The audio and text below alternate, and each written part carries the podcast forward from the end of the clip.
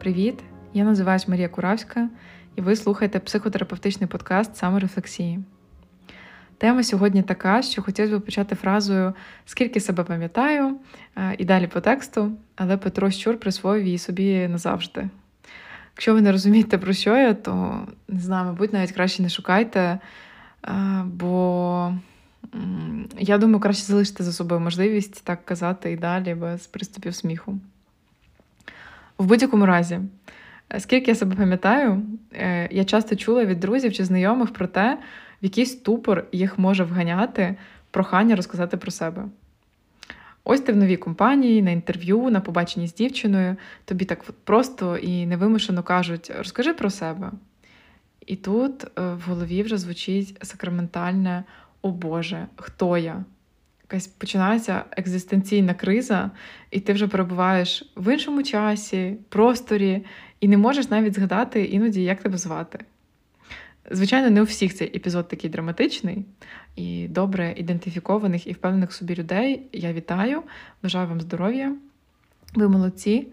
Але ті, хто зараз пізнав себе, знаєте, ви не одні. І я хочу, щоб е, ви зрозуміли, що з цим можна щось зробити. Це не назавжди. І далі ми про це поговоримо. Я буду сьогодні рефлексувати вголос про ідентичність, бо саме вона є джерелом наших відповідей в таких ситуаціях. Ця ідентичність допомагає нам показати свій такий рум'яний бочок в розмові, або, навпаки, не дуже рум'яний, якщо ми хочемо стати з кимось ближче і розказати про себе якісь такі інтимні речі, які видно, можливо, тільки нам із середини. Останнім часом до мене досить часто почали звертатись запитами щодо розуміння своєї ідентичності, можливо, навіть автентичності. І я можу це зрозуміти, бо ми зараз живемо в час, коли деякі сфери дозволяють нам міняти роботу ледь не щопівроку. Мабуть, деякі, бо хірургом чи психотерапевтом все ще не станеш після місячного курсу, але тим не менш, можна змінити зовнішність кардинально за один день, просто підколовши деякі або, не знаю, навіть всі риси обличчя. Можна перефарбувати волосся, за день переїхати в іншу країну, потім ще за тиждень переїхати ще в іншу. І з одного боку в цьому є багато можливостей і світлих сторін, але таке різноманіття і швидкість змін створюють умови для, ну я не знаю, мабуть, навіть в певному сенсі перманентної кризи ідентичності. Всі ці речі впливають на те, ким ми себе вважаємо і з чим ми себе асоціюємо. Бо ідентичність неможливо просто собі придумати, відірвано від там, контекстів, в яких ми знаходимося.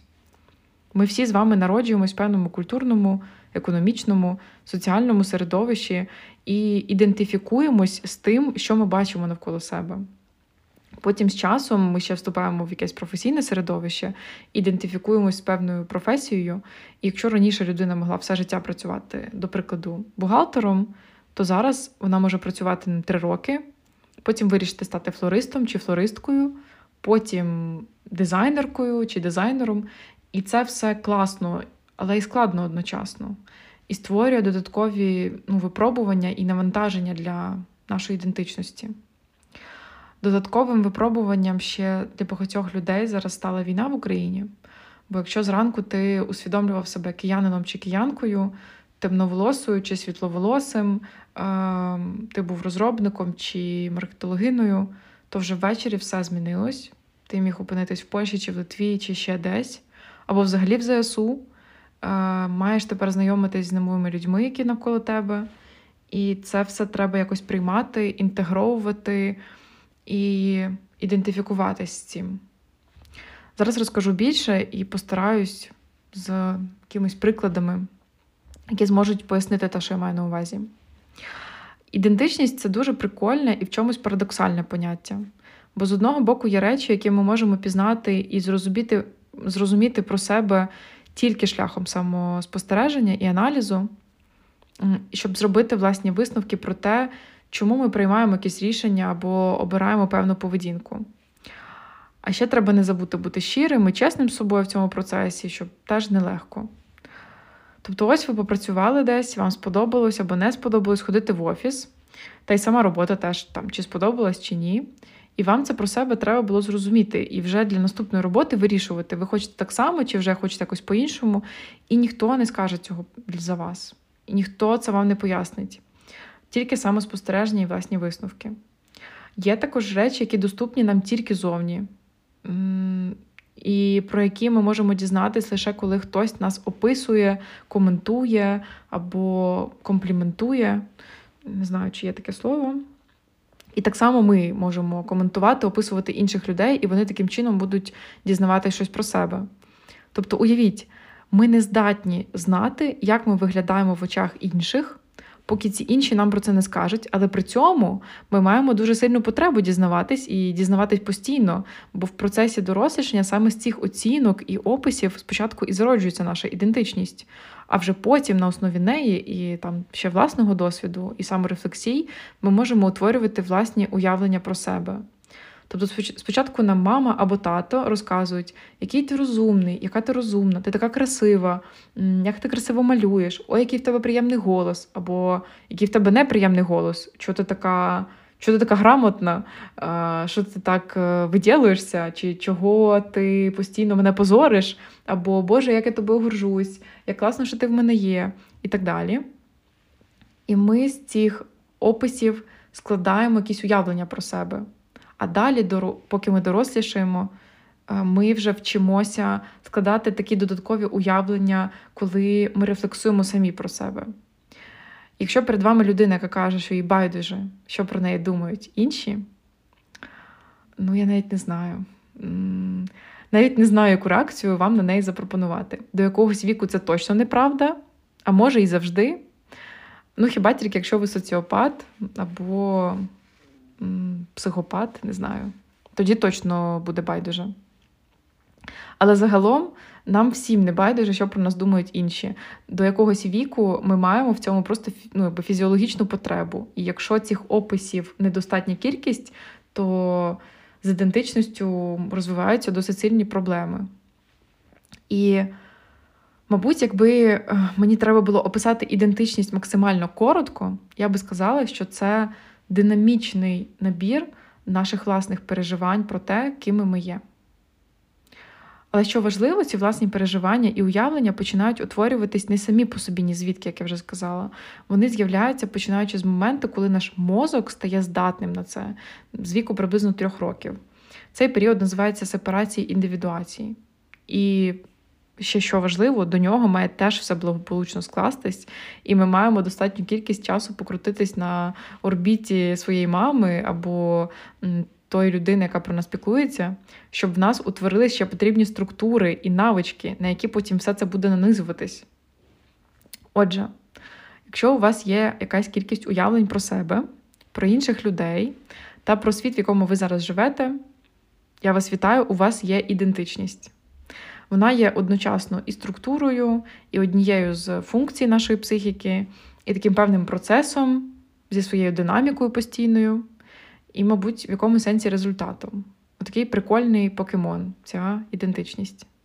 І головний референс, на який було б добре орієнтуватись, щоб зрозуміти, що ваша ідентичність в порядку, навіть якщо ви відчуваєте, що перебуваєте в процесі якихось змін чи постійних змін і переосмислюєте періодично себе, це відчуття: о, це і є справжній я.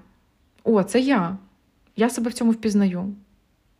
Це такий референс, на який я не тільки пропоную, я прошу вас на нього орієнтуватись. Це таке от внутрішнє відчуття тотожності, тобто ви впізнаєте самого себе. І отже, приклади. Приклади буду проводити, як завжди, на собі. Як виглядала і відчувалась ідентичність для мене е, в 15 років. В 15 моє життя ділилось на меншу кількість сфер, ніж зараз. І всі вони були набагато простіше організовані, ніж зараз. Хоча нюанси все одно були.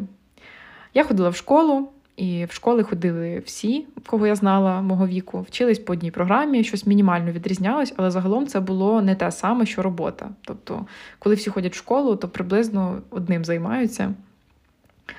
Ще були танці, різні хобі поменше. Я писала блог, е, багато різних заміток, багато різного читала, зокрема, Любко Дереша і Ірену Карпу, на яких і походили мої блоги. Е, я уявляла, що колись теж напишу свою книжку, і мені подобалось імітувати стиль Ірени Карпи.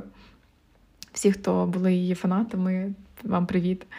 В мене ще були друзі, і щоб з ними побачитись, не треба було планувати ніякі поїздки, перельоти. Треба було просто написати, домовити, зустрітись біля своєї зупинки або спитати, чи вони вже зібрались десь в якомусь місці, і просто до них підійти.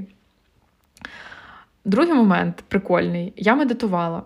Завдяки своїй родичці, якій я завжди буду вдячна за те, що вона з'явилась в моєму житті і була такою прикольною, вільною, цікавою і застала мене в мої 10 років з трансцендентальною медитацією, про яку я почала читати, а потім і сама пройшла навчання в 13, яке вона, власне, і запропонувала мені.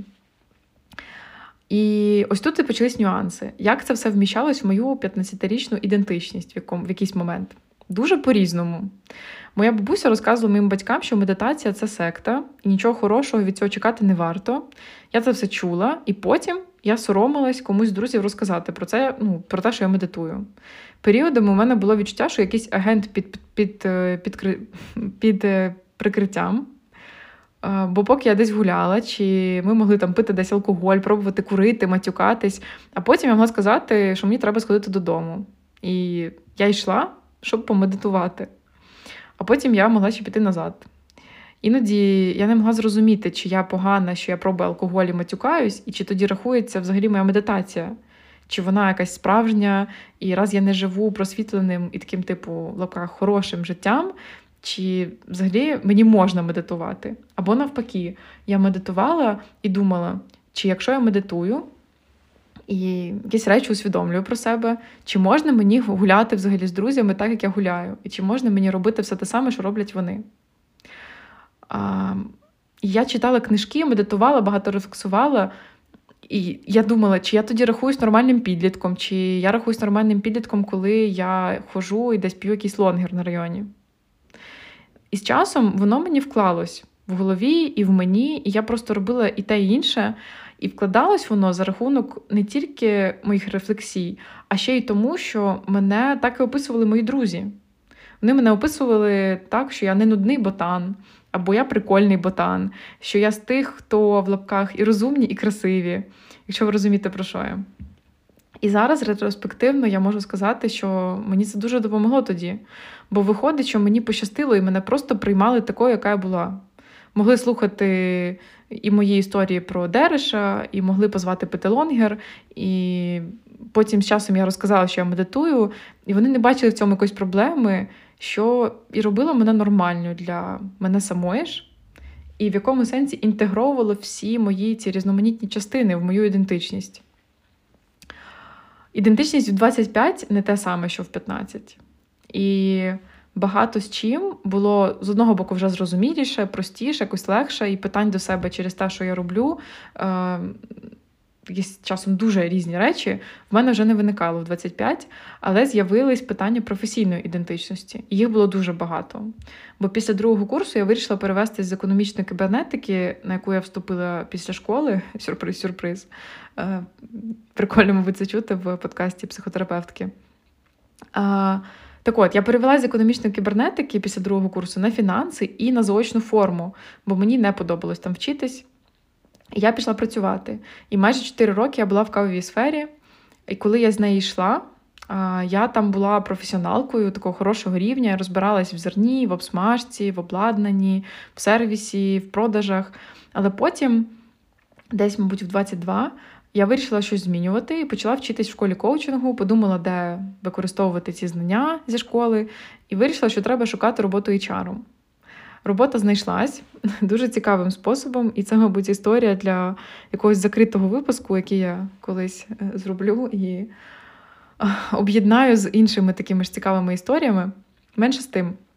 З 20 десь двох до приблизно 25 я закінчую школу коучингу, працюю HR, а мене зустрічають десь колишні клієнти і питають щось про кавові машини, як відкрити там кав'ярню, що їм треба вчити персонал. І в якийсь момент професійної дилеми я просто зрозуміла, ну, що це просто моя задача тепер всім розказувати, що я більше не працюю е, з кавою і що я працюю тепер кимось іншим. Бо до цього я ходила і думала, коли я почну нарешті от рахуватись справжнім HR чи справжнім коучем.